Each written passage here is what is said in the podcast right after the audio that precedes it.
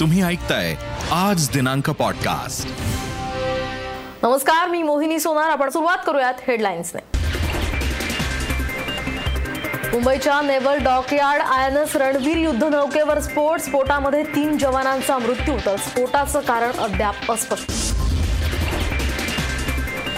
नागपुरात एकाच कुटुंबातील चौघांची आत्महत्या. पत्नी मुलांची हत्या करून पतीचीही आत्महत्या तर कर्जबाजारीपणामुळे उचललं टोकाचं पाऊल. राज्यातील एकशे सहा नगरपंचायती साडेचार हजार ग्रामपंचायतींचा उद्या निकाल. ग्रामीण महाराष्ट्राचा कौल कुणाला? कोरेगाव भीमा हे युद्ध नव्हे चकमक खोटा इतिहास पसरवला जात असल्याचा लेखक रोहन माळवदकरांचा दावा. पटोलेंच्या गुंजावानंतर सुद्धा राज्यामध्ये भाजपची ठिकठिकाणी आंदोलनं मोदी नावाचा माणूस पकडला नसल्याचंच पोलिसांचं स्पष्टीकरण. तर पटोलेंनी दावा केलेला गावगुंड अस्तित्वातच नसल्याचं साम टीव्हीच्या रियालिटी चेकमध्ये उघड. टेलिप्रॉम्प्टर बंद पडल्यानं पंतप्रधान गडबडले. पंतप्रधानांच्या भाषणाचा व्हिडिओ व्हायरल. भाषणातील गोंधळाची सोशल माध्यमांवरून खिल्ली. महाराष्ट्राचा बुलंद आवाज अनंतात विलीन. प्राध्यापक एन डी पाटलांवर शासकीय इतमामात अंत्यसंस्कार. आणि कोल्हापूर ह- बाल हत्याकांड प्रकरणी गावित बहिणींना मरेपर्यंत जन्मठेप मुंबई हायकोर्टाचा फैसला. तेरा मुलांचं अपहरण करून नऊ मुलांची केली होती हत्या. बुलेटिनच्या सुरुवातीलाच एक मोठी बातमी समोर येते. मुंबईत नेव्हल डॉकयार्ड इथं मोठी दुर्घटना घडली आहे.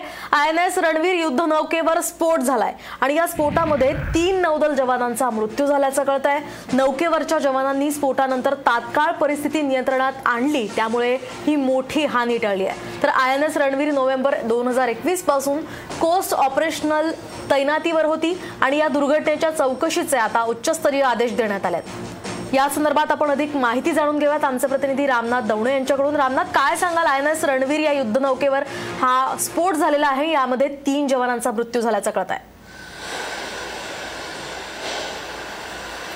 नक्कीच अत्यंत महत्वाची ही बातमी म्हणावी लागेल कारण अंतर्गत जे कंपाऊंड आहे त्या कंपाऊंडमध्ये हा स्फोट झालेला आहे. हा स्फोट नेमका कशामुळे झाला याविषयीची अजून माहिती मिळाली नाहीये. मात्र यामध्ये तीन जण जवान जे आहेत यांचा मृत्यू झालेला आहे आणि या मृत्यू संदर्भात याची चौकशी देखील आता सुरू करण्यात आल्याची माहिती जी आहे ही देखील देण्यात आलेली आहे. महत्वाचं म्हणजे या कंपाऊंडमध्ये असं अतिज्वलनशील काय नेमके पदार्थ होते किंवा काय अशी प्रतिक्रिया घडली की ज्याच्यामुळे हा स्फोट झाला याविषयीची माहिती आता घेण्यास सुरुवात झालेली आहे. मात्र अर्थातच या नौ या नौकेमध्ये आपण पाहतोय की तीन जणांचा तीन जवानांचा मृत्यू झालेला आहे. रामनाथ आपण पाहिलं की उच्चस्तरीय चौकशीचेही आदेश आता देण्यात आलेले आपल्याला कळतं. त्या संदर्भातले काही अपडेट्स मिळतात का? महत्वाचं म्हणजे आपण पाहतोय की या आय एन एस नौकेवरती जो स्फोट झाला या स्फोटाची चौकशी जी आहे करण्याचे आदेश देण्यात आलेले आहेत. हे अंतर्गत जे कंपाऊंड आहे या कंपाऊंडमध्ये हा स्फोट झाला आणि या स्फोटादरम्यान तीन जवान आत्महत्या आतमध्ये होते आणि इतर जे कर्मचारी होते त्यांच्याकडनंच ही माहिती देण्यात आली होती. मात्र ते जे कामगार होते ते बाहेर पडले. मात्र तीन जवान यांचा यामध्ये जो आहे हा मृत्यू झाल्याची प्राथमिक माहिती मिळते. मात्र हा स्फोट नेमका कशामुळे झाला? याविषयीची अजून काहीही माहिती मिळाली नाहीये आणि या स्फोटादरम्यान चौकशी करण्याची आदेश जे आहेत हे देण्यात आलेत. आणि चौकशी अंतिम हा स्फोट नेमका कशामुळे झाला याविषयीची माहिती मिळेल. असं देखील या ठिकाणी आय एन एस नौका ज्या आहेत त्याच्याकडनं सांगण्यात येत आहे नक्कीच रामनाथ तर या सगळ्या चौकशीनंतर काय नेमकं झालंय हे स्पष्ट होईल. धन्यवाद तुम्ही दिलेल्या या सविस्तर माहितीसाठी. वळ्यात पुढच्या बातमीकडे. नागपुरातून एक धक्कादायक बातमी आहे. नागपुरामध्ये एकाच कुटुंबातील चौघांच्या मृत्यूनं खळबळ उडाली आहे. तर मदन अग्रवाल या व्यक्तीनं घरातील दोन मुलं आणि त्याच्या पत्नीसह त्यांची हत्या करून स्वतःही आत्महत्या केली आहे. कर्जबाजारीपणा आणि आर्थिक विवंचनेतून त्यानं हे टोकाचं पाऊल उचललं असल्याची प्राथमिक माहिती आहे. तर मदन अग्रवाल हा चायनीज स्नॅक्सचा ठेला चालवायचा. गेल्या काही दिवसांपासून तो दडपणातच होता. आज सकाळी घरातून कुणीही बाहेर न पडल्यानं शेजारी आणि नातेवाईकांना संशय आला. त्यामुळे पोलिसांना याची माहिती देण्यात आली. तर पोलिसांनी दार उघडल्यानंतर मदन अग्रवाल हा गळफास लावलेल्या अवस्थेत तर दोन मुलं आणि पत्नी रक्ताच्या थारोळ्यात पडले होते. ते घरमालक आणि त्यांचे नातेवाईक यांना बोलावून ते दार तोडून ज्यावेळेस आत प्रवेश केला तर एक त्यांचा जो माणूस आहे तो सिलिंगमध्ये लटकलेला दिसत आहे. आणि त्याची पत्नी आणि दोन मुलं यांचं बेडवर ते पडलेले आहेत आणि त्यांचं जो आहे स्टॅबिंग केलेलं आहे असं दिसत आहे. प्र प्राथमिक ह्याच्यामध्ये. आणि असा अंदाज आहे की त्यांनी त्या व्यक्तीने मुलांना पत्नीला मारून सुसाईड केला असेल कदाचित असं दिसते कारण दार तोडून पोलिसांनी आतमध्ये एंट्री केलेली आहे. दरम्यान या घटनास्थळावरून आढावा घेतला आमचे प्रतिनिधी संजय डाफ यांनी. नागपुरात एकाच कुटुंबातील चौघांच्या मृत्यूनं खळबळ उडालेली आहे. नागपूरच्या दयानंद पार्क या परिसरातील ही घटना आहे. मदन अग्रवाल असं या कर्त्या पुरुषाचं नाव आहे आणि या व्यक्तीनं आपले दोन मुलं आणि पत्नीची गळा चिरून हत्या करून स्वतः आत्महत्या केलेली आहे. नागपूरच्या दयानंद पार्क या परिसरातील एक घटना आहे आणि मदन अग्रवाल याचा चायनीजचा ठेला होता आणि कर्जबाजारीपणा आणि आर्थिक विमंजनेतून त्यानं हे पाऊल उचललं असा प्राथमिक अंदाज पोलिसांचा आहे. काल ही घटना घडली त्यानंतर आज दिवसभर घरातून कुठलीही हालचाल होत नसताना आणि घरातून कोणीही बाहेर येत नसल्यामुळे शेजारच्यांना शंका आली. कुटुंबियांना इतर नातेवाईक जे आहेत ते त्यांना त्यांचे फोन उचलत नव्हते. त्यामुळे त्यांनी या ठिकाणून प- येऊन पाहणी केली. आणि लागलीच पोलिसांना याची माहिती दिली. आणि त्यानंतर पोलिसांनी जेव्हा दार उघडलं तेव्हा हे सगळं घरातील दृश्य जे होतं विदारक दृश्य ते पुढं आलेलं आहे. आणि आर्थिक विवंचनेतून हे पाऊल जे आहे या किरण अग्रवालनं उचलल्याची प्राथमिक माहिती आहे. त्याच्या कुटुंबाचं त्यांनी बहुतेक खून करून स्वतः सुसाईड केली आहे असं प्राथमिक दिसून येतं आहे कारण ज्यावेळेस पोलिसनी दार तोडून एंट्री केलेली आहे तो जो मयत जो आहे तो लटकलेला दिसतो आहे आणि त्याचं कुटुंब जे आहे बेडवर पडून आहे. प्राथमिकदृष्ट्या प्राथमिक त्यांनी सुसाईड करून करण्यापूर्वी कुटुंबाची हत्या केली आहे असं दिसून येतं. Cameraman Saurabh होलेसह Sanjay Daf Saam T V news Nagpur. यानंतर आता एक महत्वाची बातमी आहे. कोरेगाव भीमा संदर्भातलं एक पुस्तक वादात सापडलंय. कोरेगाव भीमा या ठिकाणी पेशवे आणि इंग्रजांच्या नेतृत्वात महार पलटणीचं युद्ध झालंच नाही असा दावा पुस्तकाचे लेखक रोहन माळवदकर यांनी केलाय. तर रोहन माळवदकर यांच्या मते या ठिकाणी एक छोटीशी चकमक झाली होती. तिथे मोठं युद्ध झालंच नव्हतं. समाजात तेढ निर्माण करण्यासाठी खोटी माहिती पसरवली जात असल्याचा आरोप सुद्धा त्यांनी केलाय. तर पेशवे आणि इंग्रज युद्धामध्ये दोन्ही बाजूनं महार लढल्याचा दावाही लेखकानं केलाय. तो जाती अंताचा लढा नव्हता असाही दावा त्यांनी केलाय. तसंच सिद्धनाथ महार हे पेशव्यांच्या बाजूनं लढले असून ते इंग्रजांच्या बाजूनं लढले नव्हते असा सुद्धा दावा करण्यात आलाय. या पुस्तकावरून आता मोठा मोठा वादंग निर्माण झालाय. जयस्तंभावर इंग्रजांनी जी माहिती आणि सैनिकांची नावं कोरलेली आहेत ते वाचलं तरी एक लष्करी स्मारक असून त्याचा कोणत्याही जाती धर्माशी संबंध नाही तरीही जातीअंताच्या नावाखाली समाजात जातीय तेढ निर्माण होईल अशा पद्धतीनं कोरेगावच्या लढाईचा खोटा इतिहास मांडला जातोय. जातीभेदांमुळे महार सैनिक पेशवांच्या विरोधात लढण्यासाठी इंग्रजांच्या सैन्यात सामील झाले. आणि कोरेगावच्या लढाईत पाचशे महार सैनिकांनी अठ्ठावीस हजार ब्राह्मण सैनिकांचा पराभव केला असा खोटा आणि जातीयवादी प्रचार काही लोक करतायत. हे योग्य नाही. या लढाईत इंग्रजांच्या बाजूनं जे महार सैनिक लढले त्यांचं नेतृत्व सिद्धनाथ महार यांनी केलं असंही त्यांनी सांगितलंय. मात्र हे साफ खोटं आहे. सिद्धनाथ महार मराठ्यांकडील वीर योद्धा होते. ते कधीही पेशव्यांच्या विरोधात लढल्याचे पुरावे नाही आहेत एक जानेवारी अठराशे अठराच्या कोरेगाव भीमा लढाईविषयी कोणत्याही समकालीन संदर्भ का- कागदपत्रात सिद्धनाथ महार यांचा उल्लेख सापडत नाही. काही गट तर कोरेगावच्या लढाईला स्वातंत्र्याचं बंड म्हणतात जे वास्तव नाही आहे असं या पुस्तकात लिहिलेलं आहे. तर यावरच रोहन माळवदकर यांची यावर काय प्रतिक्रिया आहे तीही आपण बघूयात. आज जर आपण पाहिलं तर कोरेगाव भीमा लढाईचा इतिहास चुकीच्या पद्धतीने समाजामध्ये बिंबवला जात आहे. जसं की उदाहरणार्थ सोळाशे एकोणनव्वद साली छत्रपती संभाजी महाराजांची हत्या करण्यात आली. त्याचा बदला म्हणून कोरेगाव भीमाची लढाई. दुसरं उदाहरण म्हणजे विशिष्ट जाती विशिष्ट जातीतल्या बांधवांना एका विशिष्ट समाजाने अन्याय केला. त्याच्यामुळं कोरेगाव भीमाची लढाई. तर असं काही नाही आहे कोरेगाव भीमाची लढाई ही एक अचानक झालेली चकमक होती लढाई होती. या लढाईचे सर्व संदर्भ समकालीन संदर्भ ब्रिटिश ब्रिटिश लायब्ररीमध्ये उपलब्ध आहेत. पुण्यामध्ये पुणे आर्काईजला उपलब्ध आहेत. मुंबई आर्काईजला उपलब्ध आहेत. नॅशनल आर्काईज ऑफ इंडिया अभिलेख पॅटल यासारख्या अनेक डिपार्टमेंटमध्ये गव्हर्नमेंट डिपार्टमेंटही उपलब्ध आहेत. स्वतः त्या लढाईतले captain captain Staunton Francis Staunton यांनी त्या लढाईचा रिपोर्ट दिला तीन जानेवारी अठराशे अठराला त्यांनी देखील या लढाईचे संदर्भ ॲक्च्युली ते होते. त्यांनी काय काय सांगितलं तर सर्व रिपोर्ट याच्यामध्ये दिला आहे त्याच्यामुळे ही लढाई जे सांगितले गेले उदाहरणं मी जे दो दो- दोन दिली तर तसं काहीच नव्हतं. तर यावरच रिपाईचे सचिन खरात यांनीही प्रतिक्रिया दिली आहे. लिहिले आहे. परंतु वास्तव हे पण आहे ध्यानात ठेवा की दलित समाजाच्या त्या काळी गाळ्यात मडके आणि ढोंगणाला झाडू होता हे सुद्धा एक वास्तवच आहे. त्यामुळे या विरोधात दलित समाजाच्या महार समाजाच्या सैनिकांनी बंड पुकारले होते.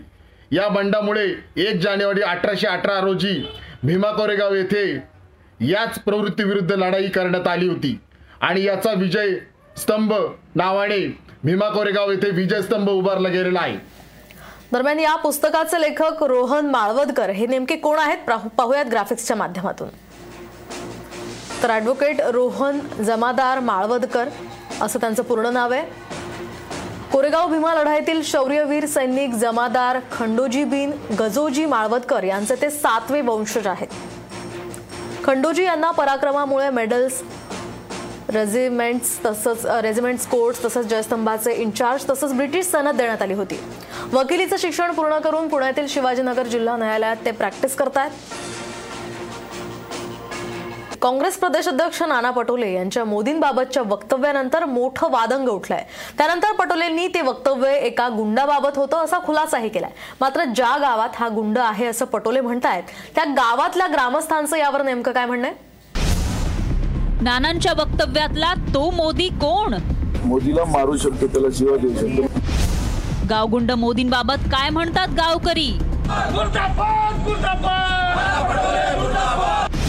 त्या मोदीबाबत सामचा रियालिटी चेक मी मोदींना मारू शकतो शिव्या देऊ शकतो असं वादग्रस्त विधान असलेला काँग्रेस प्रदेशाध्यक्ष नाना पटोलेंचा व्हिडिओ व्हायरल झाला. त्यानंतर राज्यातील राजकारण तापलंय.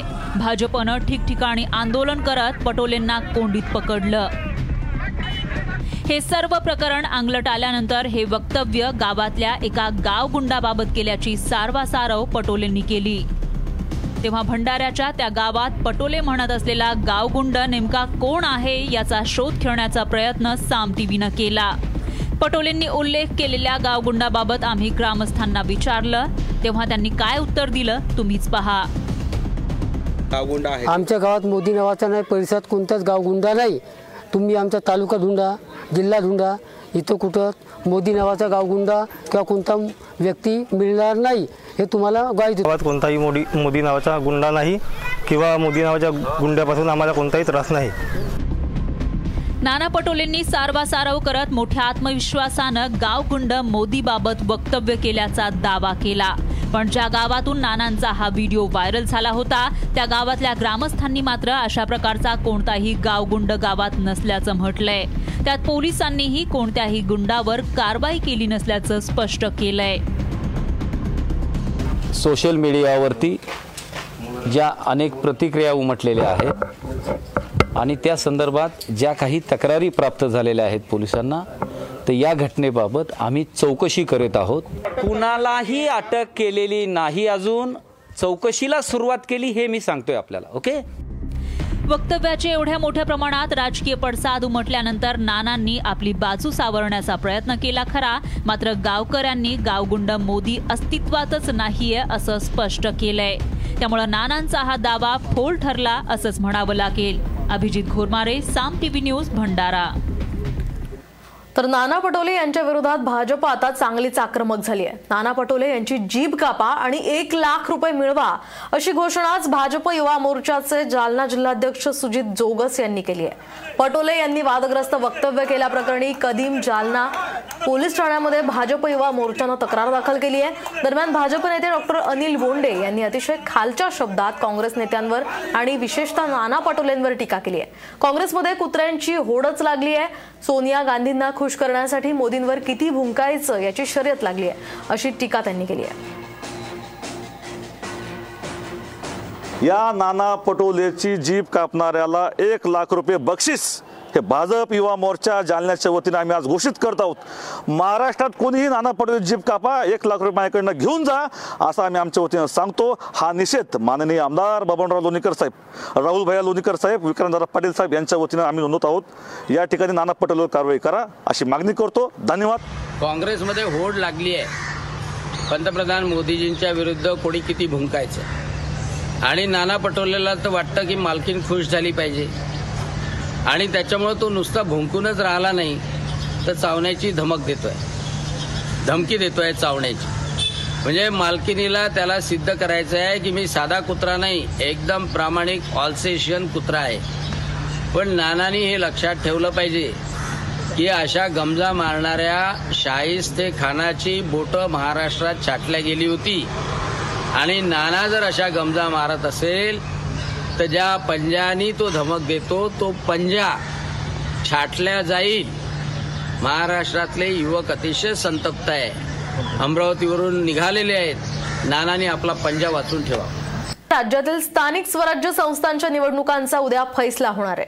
तर राज्यातील एकशे सहा नगरपंचायतींचा आणि चार हजार पाचशे चोपन्न ग्रामपंचायतींचा उद्या निकाल लागणार आहे. त्याचबरोबर भंडारा गोंदिया जिल्हा परिषदेच्या एकशे पाच जागांची मतमोजणी सुद्धा होणार आहे. सकाळी दहा वाजता या मतमोजणीला सुरुवात होणार आहे. कोविड आणि ओबीसी आरक्षणाची केस यांमुळे या निवडणुका रखडल्या होत्या. आता यातील बहुतांश जागांवर एकवीस डिसेंबरला निवडणूक झाली तर आज ओबीसी प्रवर्गातील जागांसाठी मतदान पार पडलंय. या सगळ्या जागांचा निकाल उद्या लागणार आहे. दरम्यान ग्रामीण महाराष्ट्रात मतदारांचा कौल कुणाला आहे हे पाहणं आता महत्वाचं असणार आहे.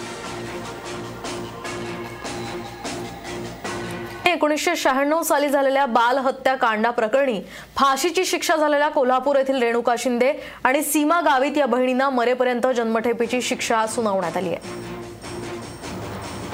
तर या बहिणींची फाशीची शिक्षा झालेल्या अंमलबजावणीच्या विलंबावरून जन्मठेपेसाठी हायकोर्टात याचिका दाखल करण्यात आली होती. त्याच आधी त्यांना आता जन्मठेपेची शिक्षा सुनावण्यात आली आहे. आता बातमी औरंगाबाद मधून औरंगाबाद जिल्ह्यातल्या आडगावमध्ये कुस्त्यांच्या दंगलीवरून दोन गटांमध्ये तुंबळ हाणामारी झाली आहे. यामध्ये दोन पैलवान जखमी झाले असून त्यांच्यावर घाटी हॉस्पिटलमध्ये उपचार सुरू आहेत. देवळी आडगाव इथे कुस्ती स्पर्धेसाठी देवळाई येथील पैलवान सहभागी झाले होते. कुस्त्यांची स्पर्धा सुरू असताना अचानक दोन्ही पैलवानांनी प्रेक्षकांमध्ये जाऊन कुस्ती सुरू ठेवली आणि त्यावरूनच गोंधळ सुरू झाला. त्यानंतर दोन गटांमध्ये तुंबळ हाणामारी झाली. या प्रकरणी पैलवान गट चिकलठाणा पोलीस ठाण्यासमोर गुन्हा दाखल करण्यात आला.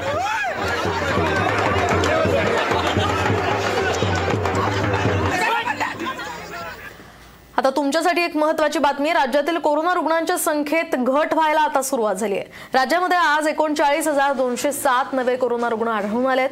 तर त्रेपन्न रुग्णांचा कोरोनामुळे मृत्यू झालाय. दरम्यान राज्यातील कोरोना रुग्ण बरे होण्याचं प्रमाण देखील आता वाढलंय. बातमी नाशिकमधून आहे. नाशिकमधल्या एका शेतकऱ्याला कांद्यानं लखपती केलंय. एरवी डोळ्यात पाणी आणणाऱ्या कांद्यानं या शेतकऱ्याला मात्र हसवलंय. कांद्यामुळे लखपती झालेल्या या शेतकऱ्यानं कांद्याचं ऋण फेडण्यासाठी कांद्याचा चक्क पुतळाच बांधलाय. कांद्यानं शेतकरी लखपती. कांदा विकून शेतकऱ्यानं बांधला बंगला. बंगल्यावर बांधला कांद्याचा पुतळा. कांद्याचा आगार म्हणून ओळख असलेल्या येवल्यातल्या धनकवाडीतल्या साईनाथ आणि अनिल जाधवांचा हा बंगला पहा. शेतात कांदा पिकवणाऱ्या या शेतकऱ्यांनी कांदा पिकवून टोलेजंग बंगला बांधलाय.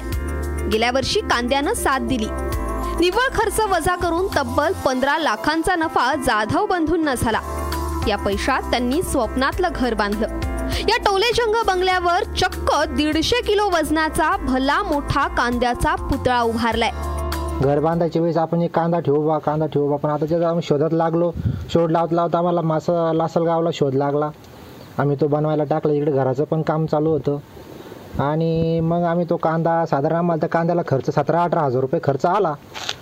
तर तो घरी आणे घरी आणेपर्यंत खर्च आला तेवढा. आणि आम्हाला कांद्याशिवाय दुसरा पर्याय नाही. शेतकऱ्यासाठी जमीन फक्त जमीन नसते तर त्याच्यासाठी ती काळी आई असते. आणि जमिनीत घाम गाळून काढलेलं पीक हे देवानं दिलेला आशीर्वाद असतो हेच या निमित्तानं अधोरेखित झालंय. Abhijit सोनावणेसह report Saam TV news Nashik. कुणाचं नशीब कसं पालटून जाईल हे काही सांगता येत नाही. केरळच्या एका पेंटर बाबत असाच एक किस्सा घडलाय. केरळचे बहात्तर वर्षीय सदानंदन काही तासातच कोट्याधीश बनलेत. त्याचं झालं असं की सदानंदन यांनी लॉटरीचं एक तिकीट खरेदी केलं होतं. रविवारी ते बाजारात मटण विकत घेण्यासाठी गेले होते. तेव्हा त्यांना तिकीट विक्रेत्याचा फोन आला आणि त्यांनी सदानंदन यांना बारा कोटींची लॉटरी लागल्याची खुशखबर दिली. त्यानंतर त्यांचा आनंद गगनात मावेनासा झाला. सदानंदन हे गेल्या पन्नास वर्षांपासून पेंटरचं काम करतायत. पण अचानकपणे बारा कोटींची बंपर लॉटरी लागल्यानं त्यांचं आयुष्यच बदलून गेलं आणखी एक महत्वाची बातमी आपल्या तडाखे बंद भाषणांनी चर्चेत असलेले मोदी एका भाषणादरम्यान गडबडलेत. पंतप्रधानांच्या भाषणाचा टेलिप्रॉम्प्टर बंद पडल्यानं हा गोंधळ झालाय. मोदींचं हे भाषण सध्या सोशल मीडियावर तुफान व्हायरल सुद्धा होत आहे टेलिप्रॉम्प्टर बंद पडल्यानं पंतप्रधान गडबडले.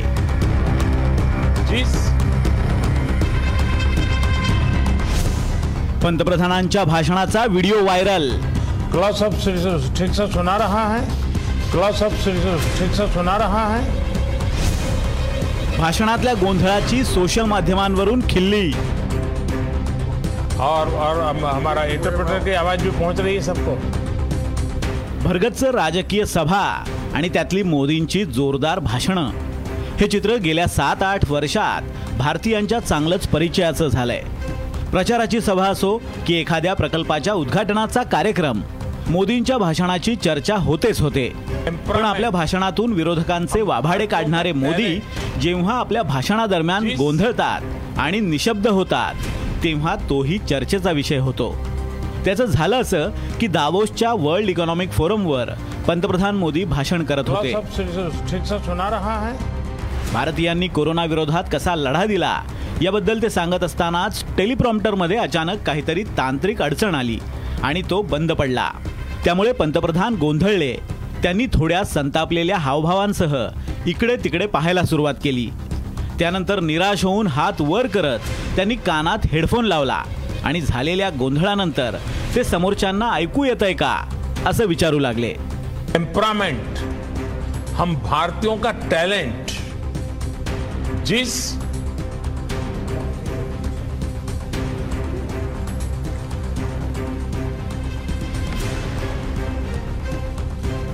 क्लॉस ऑफ़ ठीक से सुना रहा है? और और हमारा इंटरप्रेटर की आवाज़ भी पहुँच रही है सबको? मोदींच्या उडालेल्या गोंधळावर राहुल गांधींनी तिरकस भाष्य केलंय. टेलिप्रॉम्प्टरही एवढं खोटं सहन करू शकला नाही. अशा खोचक शब्दात राहुल गांधींनी मोदींना टोला लगावलाय. शिवाय काँग्रेसच्या अधिकृत ट्विटर हँडलवरून हमें तो टेलिप्रॉम्प्टरने लुटा अपनो में कहा दम था? असं म्हणत मोदींवर निशाणा साधला गेलाय. शिवाय सोशल मीडियावरही या मुद्द्यावरून मीम्सचा अक्षरशः धुमाकूळ सुरू आहे.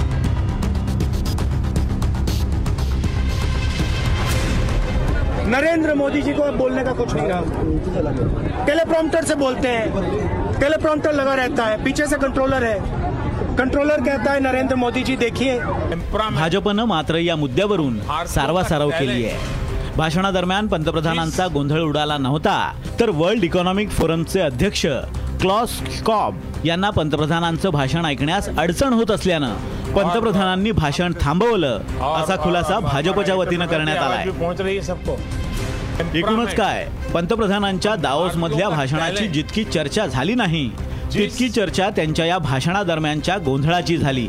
Bureau report Saam TV news. आणखी एक महत्वाची बातमी आहे. सध्या भारतामध्ये श्रीमंत आणि गरीब यांच्यातील दरी वाढत असल्याचं भयान वास्तव समोर आलंय. देशातील आर्थिक विषमता चिंताजनक प्रकारे वाढू लागली आहे. भारतात अब्जाधीशांची संख्या एकशे बेचाळीस वर गेली असून याच लोकांकडे देशाच्या चाळीस टक्के संपत्तीचा वाटा आहे. तर देशातील चौऱ्याऐंशी टक्के कुटुंबांचं उत्पन्न कमी झालंय. वर्ल्ड इकॉनॉमिक फोरमच्या वार्षिक शिखर परिषदेच्या आधी ऑक्सफेमनं हा अहवाल दिलाय. तर भारतामध्ये दोन हजार एकवीसमध्ये अब्जाधीशांची संख्या वर्षभरात चाळीसनं वाढली आहे. कोरोनामुळे लोकांचं उत्पन्न बुडालेलं असताना दुसरीकडे अब्जाधीशांच्या संपत्तीत मोठी वाढ झाली आहे. कोरोनामुळे लोकांचा रोजगार गेला नोकऱ्या गेल्या कंपन्या बंद करण्याची वेळ आली मात्र दुसरीकडे उद्योजकांच्या संपत्तीत मोठी वाढ झाली आहे. ऑक्सफेमच्या अहवालानुसार भारत अब्जाधीशांच्या यादीत आता तिसऱ्या क्रमांकावर आला आहे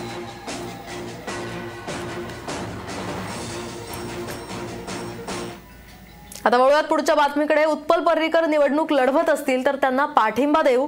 या शिवसेना नेते संजय राऊत यांच्या वक्तव्याचा गोवा काँग्रेसनं चांगलाच समाचार घेतला उत्पल पर्रीकर नंतर भाजपमध्ये जाणार नाहीत. याची शाश्वती कोण देणार आहे का असा सवालही काँग्रेसनं विचारला तुमचं म्हणणं मी समजतो. मला एवढंच सांगा की उद्या उत्पल पर्रिकरला सगळ्यांनी कॉमन पाठिंबा दिला. तर उत्पल पर्रिकर निवडून आल्यानंतर भाजपात जाणार नाही याची गॅरंटी काँग्रेस पक्षाला कोण देणार का? कोणता पक्ष देणार का ती गॅरंटी तर आम्ही त्याच्यावर विचार करू शकतो. नंबर टू उत्पल पर्रिकर हे आमच्या पक्षाचे मेंबर पण नाही. तर त्यांच्या त्यांना पाठिंबा देण्याचा प्रश्न कुठे उद्भवतो? आणखी एक महत्वाची बातमी पक्षांतराचा फटका बसलेल्या काँग्रेसनं यंदा निवडणुकीआधीच त्याचा बंदोबस्त करायचं ठरवलंय. काँग्रेसच्या उमेदवारांना कायदेशीर मार्गानंच उमेदवारी न सोडणं बंधनकारक करण्यात आलंय. तर काँग्रेसचे मुख्य प्रवक्ते सुनील कौठनकर यांनी तशी माहिती दिली आहे. गोव्यात जो पाठच्या विधानसभा इलेक्शन्समध्ये भाजपाने संविधानाचा आणि पक्षांतर विरोधी कायद्याची जी पायमल्ली केली आहे ती आम्हाला सगळ्यांनाच माहीत आहे. पण या वेळेला आमचे निवडून आलेले उमेदवार तसे करणार नाही याची आम्हाला खात्री आहे. तरी असताना लोकांच्या अपेक्षेसाठी आणि लोकांच्या विश्वासासाठी आम्ही त्याच्यासाठी कायदेशीर फ्रेमवर्क करून ते बांधील करून ठेवणार. म्हणजे प्रत्येक उमेदवाराला. प्रत्येक उमेदवाराला हे सही करून तुम्हाला द्यावं लागेल आणि तुम्ही लोक मी आता तुम्हाला सांगू शकत नाही. कशाला ते आमच्या पक्षाचे जे प्रभारी आहेत त्या लेवलवरती ते चालू आहे काम. तर ते एकदा रेडी झाल्यावरच तुम्हाला आणखी जास्त माहिती मी त्याच्यावर देऊ शकतो. आपण सुंदर दिसावं असं प्रत्येकाला वाटतं. पण याला विनी ओह नावाची एक तरुणी अपवाद ठरली आहे एलियन दिसण्यासाठी विनीनं स्वतःवर तब्बल शंभर शस्त्रक्रिया करून घेतल्या. एलियन सारखं दिसण्याचा तरुणीचा अट्टहास.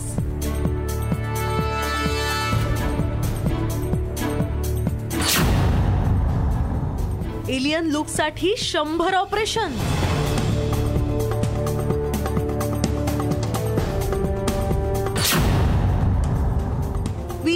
जगा वेगळं एलियन बेड प्रत्येकाला सुंदर दिसायचं असतं यात काही वाद नाही. पण याला अपवाद आहे विनी ओहने. विनीला चक्क एलियन बनायचंय. सर्वसामान्य मुलींसारखं सुंदर दिसण्याचा तिला अट्टहास नाही. तिला एलियन लुक हवाय. गेल्या दहा वर्षात तिनं एक दोन नव्हे तब्बल शंभर शस्त्रक्रिया केल्या. पहिली शस्त्रक्रिया सतराव्या वर्षी केली. त्यानंतर एलियन दिसण्यासाठी तिनं एका मागून एक शस्त्रक्रिया करण्याचा सपाटाच लावला. विनीचा एलियन लुक हा फक्त अट्टहास नसून तो मानसिक आजार असावा असा अंदाज आता तज्ज्ञ व्यक्त करतात पण काही वेळेला तीव्र स्वरूपाचे मानसिक आजार असतात ज्याच्यामध्ये भास आणि भ्रम होतात त्या व्यक्तीला आणि त्याच्या प्रभावाखाली अशा गोष्टी केले जातात. काही आजारांमध्ये स्वतःच्या शरीराला इजा करणं अशा स्वरूपाची लक्षणं असतात आणि त्याच्यामधून या गोष्टी केल्या जातात. किंवा काही आजारांमध्ये मानसिक आजारांमध्ये आपल्या शरीराचा एक ठराविक भाग हा नीट नाही असं वाटून परत परत अशा स्वरूपाच्या शस्त्रक्रिया केल्या जातात. एलियन लुकसाठी हट्ट करणाऱ्या या विनीचा विक्षिप्तपणा नसून त्याकडे एक आजार म्हणून पाहिलं पाहिजे. पण या एलियन लुकच्या नादात विनीचं निसर्गदत्त सौंदर्यच हरपून गेलंय. Rajshri Waghmare Saam TV news Mumbai. आता एक इंटरेस्टिंग बातमी आहे तामिळनाडूमधून. तामिळनाडूतील एका जोडप्यानं आपल्या लग्नाला खास बनवण्याचा एक अनोखा मार्ग शोधलाय. हे जोडपं अशा पद्धतीनं लग्न करणार आहे जे याआधी भारतात क्वचितच कुणी केलं असेल. तामिळनाडूच्या शिवलिंगपुरम या गावात हे लग्न असून त्यांचं रिसेप्शन हे डिजिटल पद्धतीनं आयोजित केलं जाणार आहे. विवाह समारंभानंतर हे जोडपं त्यांच्या हॉगवर्ड्स थीम असलेल्या रिसेप्शनसाठी त्यांच्या लॅपटॉपवर ऑनलाईन असतील आणि जगभरातील त्यांचे मित्र आणि कुटुंबातील सदस्य त्यांच्यासोबत सामील होतील. त्यामुळे हे लग्न जगभरात चर्चेचा विषय ठरत आहे आणखी एक महत्वाची बातमी आहे पाकिस्तानमधून पाकिस्तानचे पंतप्रधान इम्रान खान सरकारच्या चिंतेत आता वाढ झाली आहे. कारण पाकिस्तानच्या निवडणूक आयोगाकडून जवळपास एकशे पन्नास फेडरल आणि प्रांतीय लोकप्रतिनिधींचे सदस्यत्व तात्पुरत्या स्वरूपात निलंबित करण्यात आलंय. ज्या प्रतिनिधींचं सदस्यत्व निलंबित करण्यात आलंय ते सदस्य कामकाजात भाग घेऊ शकत नाही आणि संबंधित तपशील सादर करेपर्यंत त्यांचं सदस्यत्व निलंबित राहील असं निवडणूक आयोगाकडून सांगितलं गेलंय. पॉडकास्टला नक्की शेअर करा आणि रोज लेटेस्ट अपडेट्स जाणून घेण्यासाठी फॉलो करा आणि ऐकत रहा. आज दिनांक पॉडकास्ट